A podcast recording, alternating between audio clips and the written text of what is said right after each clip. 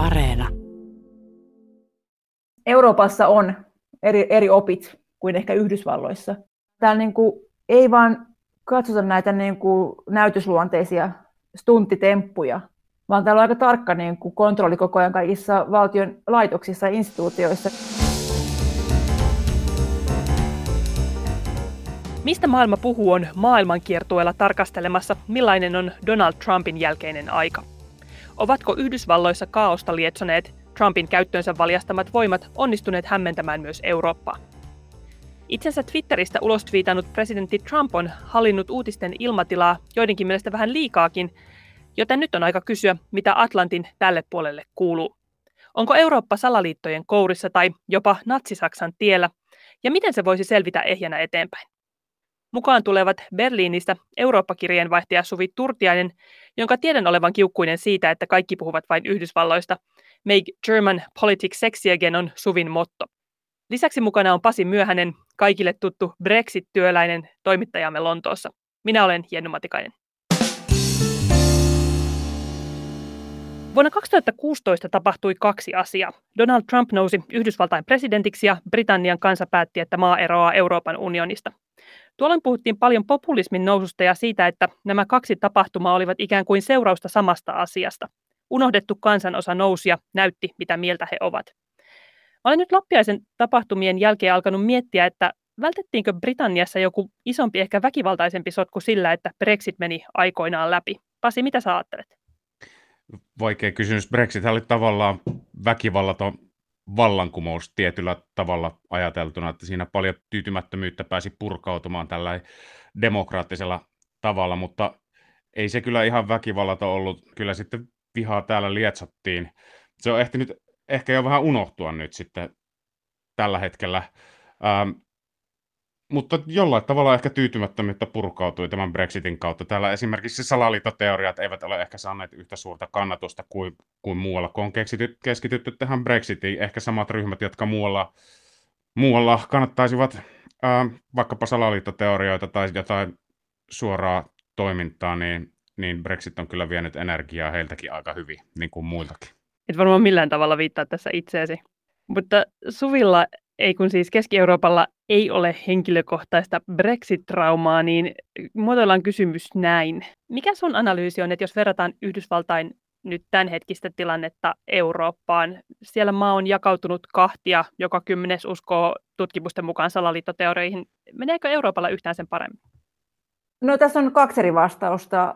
Tavallaan joo, menee paremmin. Täällä ei ole niin kuin turkiksiin ja sarviin pukeutuneet kaverit rynnimässä parlamenttitaloihin ja estämässä vaalitulosten vahvistamista. Ja senkin takia tämä alkuslogan, mitä olen ehkä jossain viljellyt, että Make German Politics Sexy Again, niin se on ehkä vähän niin kuin väärä toive, koska Saksan politiikka on ollut historian aikana todella julmaa ja liiankin kiinnostavaa, niin olkaamme tyytyväisiä siihen, että Saksan politiikka on tasaista, se on ennalta arvattavaa ja ehkä vähän puuduttavaa, mutta demokratia usein on hyvin puuduttava prosessi. Niin ehkä se pitäisi slogan olla, että make boring politics sexy again, eli tavallaan, että pitäisi enemmän ja enemmän kiinnittää huomiota myös siihen, mikä tapahtuu ei niin näyttävästi ja ei niin showmaisesti. Mutta sulla oli joku toinenkin pointti. Toisaalta tämä Trumpismi ei ole mikään niin Yhdysvaltain esiin tuoma ilmiö. Yhdysvalta ei ole tässä mikään edelläkävijä. Kun katsoo niin Eurooppaa, niin meillähän on ollut ihan samoja kehityskulkuja todella pitkään. Voimme katsoa vaikka Unkariin. Viktor Orban, Unkarin nationalisti pääministeri, nousi valtaan uudestaan 2010 ja sen jälkeen hän on oikeastaan päässyt pidemmälle kuin Trump ikinä pääsi tällä valtakaudellaan. Unkarin kohdalla kysytään jo suoraan sitä, että voiko Unkarissa valta vaihtua enää vaaleilla. Ja siihen ei tarvita enää mitään näitä sankareita riehumaan minnekään niin kuin kongressipönttöihin, vaan siellä on kaikki instituutiot jo muutettu myötäilemään valtaa pitäviä. Media on myötämielistä, oikeuslaitokset eivät ole enää riippumattomia useiden eri raporttien mukaan, ja myös vaalilakia on muutettu niin, että tietyllä tuloksella saa sitten tämmöisen superenemmistön parlamenttiin, ja voi alkaa muuttaa vaikka perustuslakia. Eli tässä mielessä Euroopassa ollaan menty pidemmälle, mutta se ei ollut niin semmoista showmeininkiä. Amerikkalaiset osaa hyvän shown ja mekin olemme sitä seuranneet tässä taas viime viikot niin kuin telkkari ruutujen ääreen naurituneina. Mutta sitten taas vaikka Unkarissa, niin se on tehty kulisseissa. Ja kyse on nimenomaan demokratian instituutioista, mitkä Yhdysvallassa on, ne on pitänyt siellä. Kuinka isona uhkana te näette salaliittoteoriat Euroopassa tai vaikka noissa kahdessa maassa, missä tällä hetkellä itse asutte? No täällä on tapahtunut ihan sama, että niin kuin asia, mistä puhutaan nimenomaan näillä niin kuin tiettyjen piirien nettifoorumeilla. Täällä Telegram on se, se kanava, mitä he käyttää. Niin täällä on paljon nyt se QAnon-teoriat ottaneet valtaa. Ja itse asiassa mä oon kertonut juttukeikasta tuosta loppuvuodesta. Että täällä tota, tehtiin tämmöinen suuri ilkivalta-hyökkäys Berliinin museosaarella, missä on siis paljon tämmöisiä historiallisia museoita. Ja siellä oli käyty töhrimässä antiikin esineitä. Ja kun alettiin selvittää asiaa, niin ilmeisesti näillä foorumeilla on käyty tämmöistä keskustelua, että täällä museossa sijaitsee saatanan valtaistuin, ja sitten he näkee jonkun niin kuin yhteyden tästä museosta sinne, missä Merkel, liittokansleri Angela Merkel asuu. Ja sitten teoria oli jotenkin se, että täällä museossa uhrataan lapsia öisin. Ja sitä tehtiin kysyä, että okei, tämä ilkivalta, liittyykö se tähän niin kuin keskusteluun, ketään ei ole tuomittu, eli ei voi niin kuin ketään tästä suoraan syyttää, mutta se, tämä oli se konteksti, missä tämä nähtiin, tämä ilkivalta heti. Ja se liittyy kaikki tähän niin kuin laajempaan pandemian aiheuttamaan epävarmuuteen. Maailmahan on tällä hetkellä sekaisin, me ei tiedä yhtään, mitä tapahtuu tulevaisuudessa.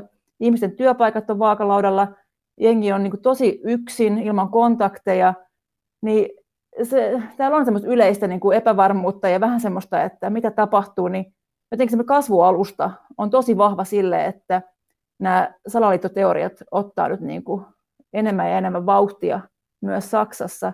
Ja nä- näköjään myös tälle jalkautuu ihan niin kuin oikeaan elämään. Ja myös näissä koronarajoituksia vastustavissa protesteissa on nähty näitä niin kuin sloganeita, että Trump on vapahtaja, Trump on messias, ja että Angela Merkel haluaa tänne jonkun koronadiktatuurin tänne Saksaan, koska he kokee, että tämä virus on esimerkiksi keksitty tai ei ole vaarallinen, vaan tämä on niin tekosyy Saksan tälle niin kuin poliittiselle elitille muka jollain tavalla ottaa nyt niin kuin kaikki valta. Ja kyllä mä näen, että se liittyy nimenomaan tähän niin kuin meidän aikaan. Se liittyy pandemia, mutta myös tämä niin kuin poliittinen, maailmanpoliittinen jotenkin sekamelska, mikä on syventynyt viime vuosina. Nyt kun sä sanot, Suvi, puhut noista, mitä siellä tapahtuu ja väität, että Saksassa olisi tylsää, niin tää, niin kuin, täältä niin kuin Britannian näkökulmasta, kun puhut noista salaliittoteorioista ja saatanan valtaistuimista tota, museoissa, niin eihän se, ei se kyllä siltä kuulosta. Ja sit, kun mä mietin just tätä, että ei, ei täällä ole ollut esillä tämmöiset kuonon ja, tai siis muut mitkään salaliittoteoriat yhtä paljon viime vuosina ö, kuin monessa muussa maassa, mutta tosiaan Brexit on vienyt sen energian, mutta nyt kun muistelee myös sitä, minkälainen tilanne oli siinä vaiheessa, kun Brexitia ei oltu niin kuin laitettu, kansanäänestys oli ollut, mutta sitä ei ole laitettu toteo, toteen, niin siinä vaiheessa oli kyllä niin kuin, tuntui semmoinen selkeä niin kuin väkivalla uhka tässä maassa, etenkin kun pyörit olla parlamentin liepäillä. Sitten voi kysyä siitä, että kun tuli Brexitistä niin jyrkkä, sit sen takia, kun ehkä osa alkoi niin kuin pelkäämään sitä reaktioa, että minkä, jos me ei tehdä tästä niin kuin todella selkeää ja jyrkkää kaukaisia suhteita, niin mikä on sitten reaktio niin kuin Brexitia äänestäneen äänekkäämmän ryhmän piirissä, ja senhän tietysti ei pitäisi antaa vaikuttaa niin kuin siihen, miltä niin kuin, minkälaisia päätöksiä tehdään. Mutta samalla niin kuin pakko sanoa, ennen kuin unohda, että kun nyt puhutaan salaliittoteoriasta ja Brexitistä yhtä aikaa, niin en, en todellakaan niin kuin haluaisi vetää yhtäläisyysmerkkejä tähän ja siihen, että niin kuin EU-kriittisyys olisi sama asia kuin salaliitto. Siis EUta pitää kritisoida ja saa kritisoida. Niin en mä siis tietenkään tätä aja, että eihän kaikki Donald Trumpin kannattajat ole salaliittoteoreetikkoja, mutta mua kiinnostaa näiden ilmiöiden äärilaidat. Toki vaikuttaa, että Yhdysvalloissa se laita on ilmeisesti paljon leveämpi kuin mitä se on Britanniassa ja Brexitin kohdalla. Tämä, tämä on just se ongelma Saksan politiikasta raportoidessa, koska täällä on tämä niin kuin saatana valtaistuinskene, ja se on näkyvä, se on äänekäs, mutta se on marginaalinen. Enkä mä halua tehdä vaan siitä juttuja, koska sitten se antaa heille just sen foorumin, mitä he haluukin saada. Just tämmöistä vähän niin kuin teatraalista showmeininkiä, ja näitä väitteitä, että on mukaan joku koronadiktatuuri tulossa, vaan mä haluan kertoa myös siitä muusta osasta yhteiskuntaa, siitä niin kuin poliittisesta keskustasta, mikä on niin kuin perustylsää skeneä, joku Saksan osavaltion vaalipolitiikka, huhui, ja tee juttu Yle verkkosivuille, niin ehkä kolme ihmistä lukee sen. Mutta eh, se on just tämä ero myös Yhdysvaltoihin, koska Saksassa on erittäin paljon puhuttu siitä, että okei, okay, Trump väistyy nyt, mutta eihän se Trump ole se pääongelma, vaan se, että se on 75 miljoonaa yhdysvaltalaista äänestäneet Trumpia, ja heistä kai niin tutkimusten mukaan noin 30 prosenttia tai jotain, mä en tarkkaan tiedä, niin uskoo edelleenkin siihen, että Trump voitti vaalit. Eli se salaliittoteorioiden kaikupohja on siellä paljon laajempi kuin täällä Euroopassa. Ja sen takia nämä Saksan niin kuin, tämä liikehdintä ei ollut niin näkyvää meidän uutisissa kuin vaikka Yhdysvaltain, koska se ei ole täällä niin valtavirtaa, mitä se on niin Yhdysvalloissa, koska siellä totta kai republikaanipuolue on mennyt mukaan siihen ja tukenut Trumpia. Se, että niin on kaksi, asiaa, kaksi eri asiaa, se, että on oikeita vaikeuksia elämässä isolla kansanosalla ja sitten sillä, että minkälaisia ratkaisuja siihen tarjotaan. Ja jos kysytään näiden liikehdinnän syitä, niin ainakin täällä, niin se, että niin kuin, kyllähän yleensä Britannia on ollut tosi, niin kuin, täällä oli helppo niin kuin, luoda EU-vastaista mielialaa ihan niin kuin historian takia ja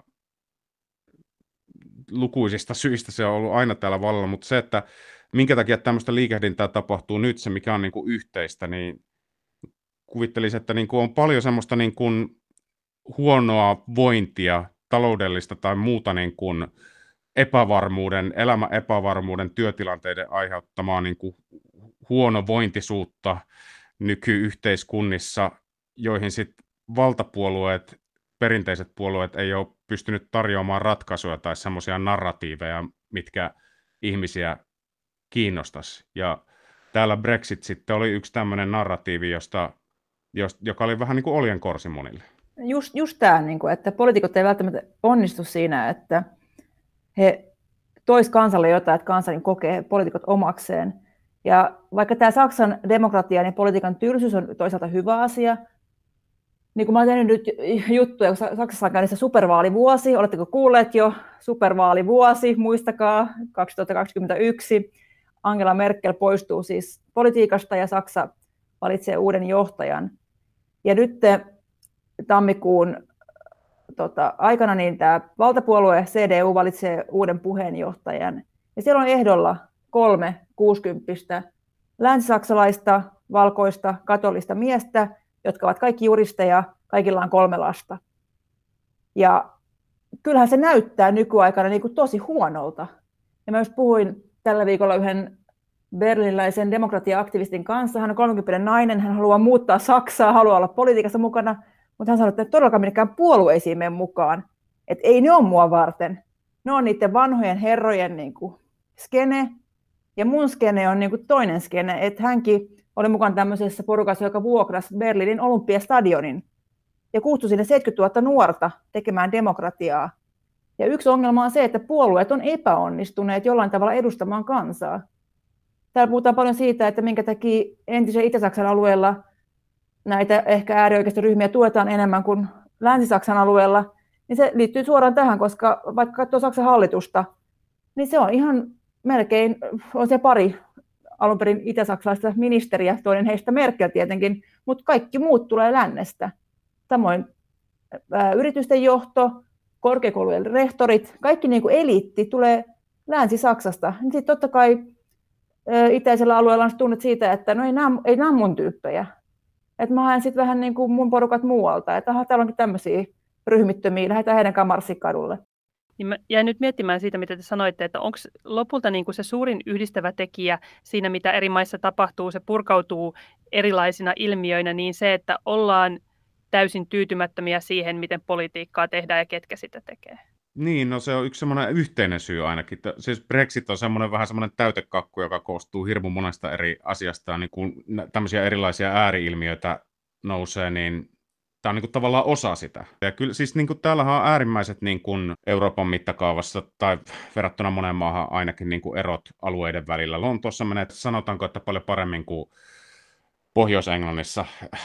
Ja tuota, täällä kannatettiin EU-jäsenyyttä, Pohjois-Englannissa ei. Mutta sekin, sekin niin kuin, että täälläkin niin kuin tein juttuja jututin niin kuin lontoolaisia, jotka oli niin kuin kaik, missä alueella, jossa äänesti yli 80 prosenttia äänesti EU-jäsenyyden puolesta, ja niillä oli surkea päivä, kun EUsta nyt erottaa, mutta ne ei, niin kuin, ne ei tavallaan puhunut pahaa siitä kansanosasta näillä syrjäisemmillä alueilla, jotka äänesti Brexitin puolesta niin kuin nimenomaan siitä niin kuin kansasta, jolla menee taloudellisesti huonosti, koska he näki, että he ovat aivan toivottomassa tilanteessa, johon kumpikaan maan valtapuolueista, työväenpuolueet tai konservatiivit ei ole tuonut niin kuin viime vuosikymmenenä merkittävää parannusta. Ja niin kuin he ymmärsi heitä, että ne haluaa niin kuin mitä tahansa. Mutta sitten sehän jakaa ihan perheitä ja niin kuin se iso kuva on se, että tämä on niin kuin kahtia jakautunut kansa. Mennään sitten viimeiseen suureen kysymykseen. Mihin Eurooppa on matkalla? Tästä Yhdysvaltain tapahtumista on tällaiset kärjekkäämmät kynäniekat ainakin vetänyt yhteyksiä siihen, mitä nähtiin silloin, kun natsit nousivat valtaan Euroopassa. Miten sä Suvi siellä Saksassa luet tällaisia juttuja tai kuuntelet tällaisia vertauksia? Aivan samoja vertauksia tehdään myös Saksan mediassa, mutta täällä avaa ehkä se konteksti.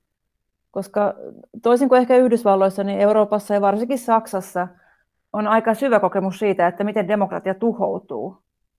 Niin täällä ollaan varpaillaan sen kanssa koko ajan. Ja jos joku kuulijoista näki tämän Arnold Schwarzeneggerin vaikuttavan puheen, niin hän puhui just siitä, kun hän kasvoi Itävallassa sodan jälkeisinä vuosina, että miten se demokratia oli tuhoutunut, mitkä oli ne jäljet toisen maailmansodan jälkeen, niin Eurooppa on vielä vähän niin kuin vereslihalla siitä, mitä tapahtui silloin 30-luvulla ja toinen maailmansota.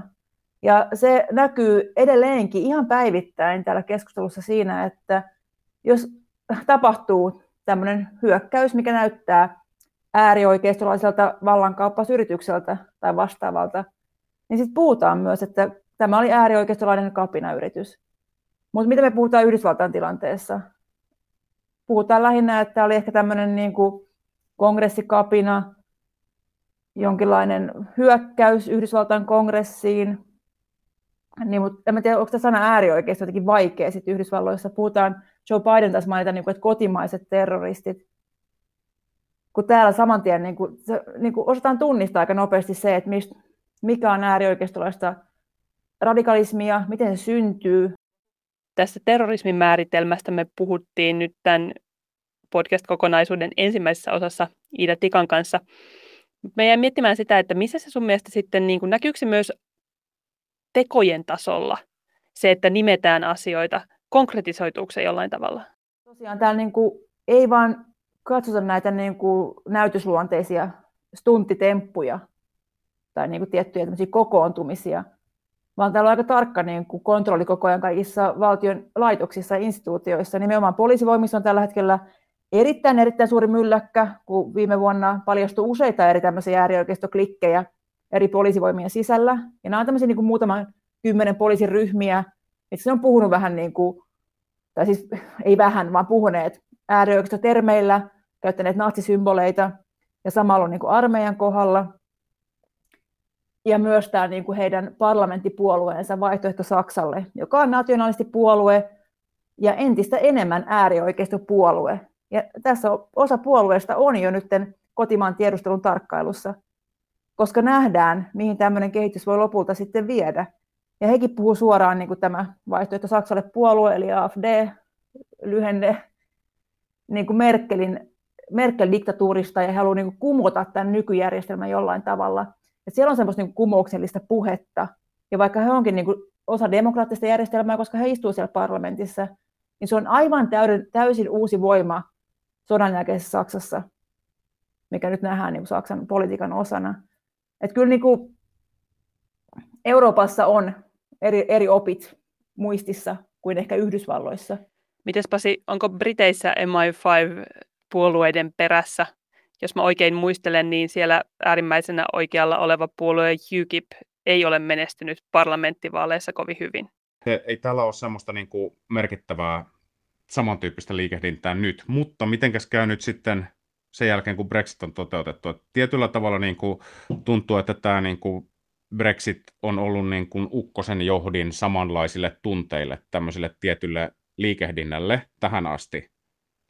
Mutta kun hyvin selkeästi näyttää, kun kuuntelee asiantuntijoita, ihan selkeä yhteisymmärrys on siitä, että konsensus hyvin vähän niin kuin mitään näyttöä siitä, että Brexitistä tulisi sitten ratkaisuja niihin ongelmiin, mitkä, mitä sen puolesta äänestäneet kokivat, niin kuin useimpiin niistä ainakaan. Niin mitä sitten? Tuleeko sen jälkeen sitten suositummaksi tämmöiset liikkeet kuin esimerkiksi Saksassa, Britanniassa. Täällä ei ole semmoista ihan saman, samanlaista, niin kuin sanotaan, eurooppalaista, manner-eurooppalaista, käytetään nyt vaikka termiä populismi, koska se on niin kuin suuntautunut kohti EUta. Ja tämä on tosi iso asia tietysti täällä, että miten EUta on paikalliset poliitikotkin käyttänyt vuosikymmeniä semmoisena niin kuin, ne on halunneetkin käyttää sitä sillä tavalla, että se tavallaan, että se viha on, se on tai ollut ainakin heille hyödyllistä, että se viha on suhta, suuntautunut kohti EUta sen sijaan, että olisi kiinnitetty huomiota siihen, että mitä päätöksiä kotimaan parlamentissa tehdään ja miten ne on vaikuttanut itse asiassa enemmän ihmisten olojen huonentumiseen kenties kuin se, mitä EU on tehnyt. Täällä on tässä ehkä tämä monoliitti, mitä vastaan hyökätään helposti, on sitten Angela Merkel. Hän on ollut vallassa 15 vuotta, mikä on todella pitkä aika. Sitten tämä koko establishment hänen ympärillään on tietynlainen sitten semmoinen henkinen vastustaja, mitä vastaan sitten taistellaan. Me nähtiin jo pakolaiskriisin vuotena 2015, ihan samat porukat oli silloinkin kaduilla, ja silloin puhuttiin niin kuin Merkel-diktatuurista, ja nyt he on niin kuin taas kadulla ja puhutaan koronadiktatuurista. Eli se, se, ehkä Saksan tämä, niin kuin mitä Briteissä oli EU, tämä periaatteessa vasta, vastapallo, niin täällä se olisi ollut Angela Merkel, koska hän tosiaan on, on ollut niin pitkään vallassa. Ja, ja mä nyt palaan taas tähän, niin kuin, että mihin me pitäisi kiinnittää meidän katse tai kohdistaa meidän katse, niin se ei ole välttämättä nämä niin kuin protestit, mitkä näyttää totta kai kivalta telkkarissa ja on niin kuin kivoja uutisoida tai jotenkin helppo uutisoida, vaan nimenomaan siihen niin kuin ajatuksiin, mitä on siellä taustalla. Jos puhuu vaikka tämän vaihtoehto Saksalle puolueen tausta-ideologien kanssa, mä pääsin tapaamaan näiden tämmöistä paikallista Steve Bannonia, joka niin kuin periaatteessa kehittää työkseen puolueen suuntaa, ja on vienyt sitä kohti äärioikeistoa, niin hän ihan sanoo suoraan, että tavoitteena on tietynlainen tämmöinen etnonationalismi. Eli Saksasta halutaan pois nämä ulkomaalaiset. Ja sitten tulee se kysymys, että okei, millä tavalla? Koska Saksassa kuitenkin on, Saksa on monikulttuurinen maa, täällä on maahanmuuttajia niin kuin miljoonia ja miljoonia ja miljoonia. Niin sit, siellä on mun mielestä niin kuin erittäin pelottavat ajatukset, eikä välttämättä aina sit niissä niin kuin räikeimmissä tempuissa ja niin kuin symbolisissa iskuissa kohti demokratiaa, vaan niin kuin pitäisi vähän kaivaa sieltä pintaa syvemmältä ja katsoa, että kuka johtaa tätä jengiä ja mitä ne ajattelee. Mun mielestä niin kuin toi kanssa, että mihin se huomio pitäisi kohdistaa, sitä niin kuin miettinyt paljon, ja siinä on niin kuin poliitikoilla, niin kuin perinteisillä valtapuolueilla ja myös toimittajilla silleen niin kuin peiliin katsomisen paikka, että onko niin kuin kansaryhmiä, joita ei ole otettu huomioon ja jos ajatellaan usein, että katsotaan, niin kuin kansantuote nousee, eli kaikilla menee niin kuin vähän paremmin. Tämä on se valitseva ajatus, ja sillä niin kuin tyrmätään kaikki, että ei kun kaikilla menee väistämättä koko ajan paremmin. Siinä ehkä unohtuu, katsotaan vaan niitä numeroita, niin sitten ei ole jalkauduttu katsomaan, miten ihmisillä oikeasti menee. Ainakin täällä Britanniassa tietyillä alueilla. Ja siinä mielessähän tämä niin kuin take back control ota kontrolli takaisin, ota hallinta takaisin, oli aivan mielettömän tehokas kampanjalause Brexit-kampanjalle. Kun mä luulen, että ainakin semmoinen niin kontrollin puute siitä, että onko mulla töitä esimerkiksi huomenna keikkataloudessa ja muuten, onko mulla seuraava keikka, pystynkö mä niin kuin maksaa vuokrat, asuntolainat, ruokkimaan perheen näin, niin sitä ei ole samalla tavalla välttämättä kuin jokunen vuosikymmen takaperin oli ehkä varmemmat työsuhteet. Niin joku tämmöinen tietty turvallisuuden tunne on ehkä niin kuin murentunut. Ja sitten siinä, että erotaan EU-sta esimerkiksi ratkaisuna, niin se ei välttämättä sitä niin kuin turvallisuuden tunnetta millään tavalla kohenna, kun ne suuri osa niistä päätöksistä kuitenkin on sitten niin kuin lähempänä, missä ne tehdään omassa parlamentissa esimerkiksi täällä. Tuossahan on paljon samaa siitä, kun katsoo niin kuin miten, miten Trump puhuu kannattajilleen ja siitä, että mennään, mennään me ja varmistetaan, että oikeus tapahtuu. Ja Trumpin valtaan nousussahan nimenomaan tapahtui se, että tiettyjen kansanosien olemassaolo oli ikään kuin unohdettu, eikä tarpeeksi oltu mietitty sitä, että mitä kuuluu niille kuuluisille duunareille, jotka sitten päätyivät äänestämään Donald Trumpia, koska hän otti heidän tunteensa huomioon. Mutta tästä päästään kysymykseen, jota mä tuossa mietin, kun Suvi sanoi, että, että Saksassa osataan nimetä nämä asiat, koska historia on opettanut sen. Mutta kysymys ehkä sitten kuuluu, että, että mitä ne seuraavat askeleet olisi, jotta meillä olisi edessä niin kuin tasaisempaa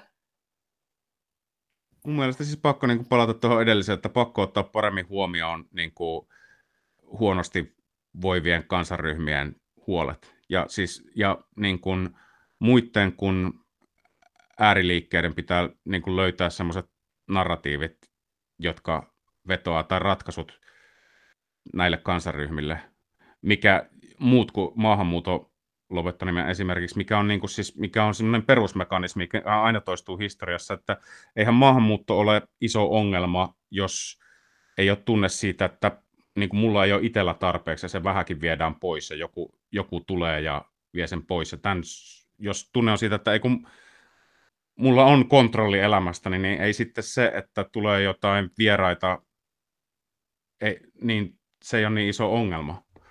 Mutta se, että miten tämä narratiivi löydetään, niin siis sitä, se on taas sitten se toinen juttu. Ja mä oon ihan varma, että tähän käytetään aivan todella paljon aikaa. Tätä mietitään niin kuin, sanotaan nyt vaikka sosiaalidemokraattisten puolueiden parissa tai keskusta oikeisto, kuka vaan. Ja varmaan yksi ratkaiseva kysymys on se, että kun me joskus, joskus kuukausien, kuukausien, en tiedä puhutaanko vuosista niin päästä, päästään tämän pandemian läpi, ja kun me nähdään, että mitä siellä sillan toisella puolella odottaa, niin se on ehkä yksi tämmöinen vaaran paikka. Ja tästä on puhunut myös Saksan johto ja Angela Merkel, että tämä kriisi pitää hoitaa hyvin. Sen takia ne syytää rahaa myös EU-tasolla näihin tukitoimiin siihen, että pysyy työpaikat.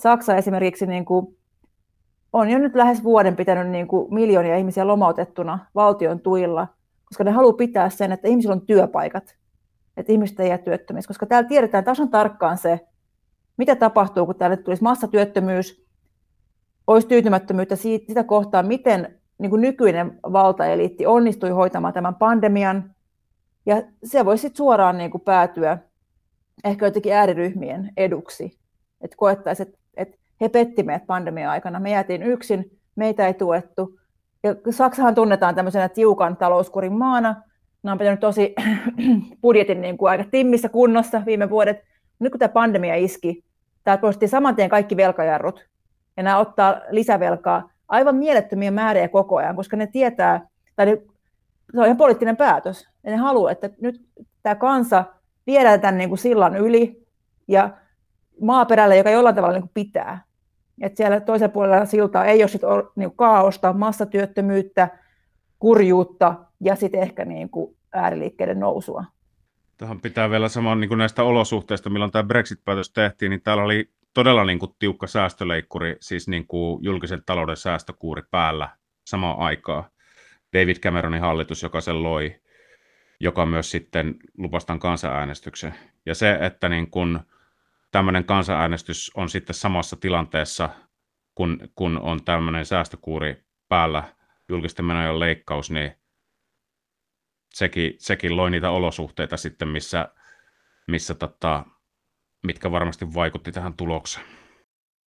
Ja mä haluan lisätä tähän vielä sen, että tämä pandemia on kyllä Saksassa heikentänyt näitä populistivoimia ja vahvistanut nimenomaan näitä perinteisiä puolueita.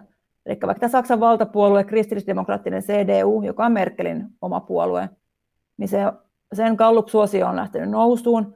Merkelin oma suosio on ihan katossa, Eli täällä niin kuin, tämä kriisi on tuonut kansan takaisin niin kuin, vähän niin kuin perinteisten puolueiden syliin.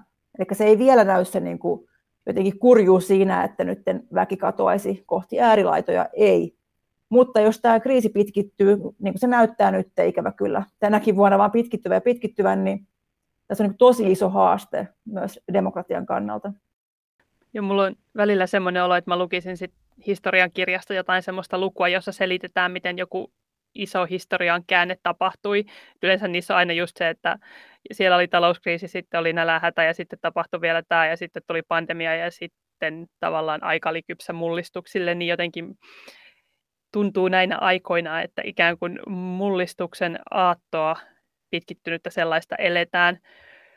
Kiitos Passi ja Suvi, että teitte osanne tylsän politiikan kiinnostavuuden lisäämiseksi ja olette osaltanne auttaneet pitämään Euroopan uutiskartalla Trumpin twiiteistä huolimatta. Kolmannessa Post-Trump-jaksossa luvassa on paljon pätemistä, kun matka jatkuu itään ja kaksi Venäjä-tietäjää pohtii kilpaa, miltä Putinista nyt tuntuu. Kiitos seurasta. Tämä oli Mistä maailma puhuu. Palautetta saa laittaa vaikkapa Instassa Jenny Yle-tilille.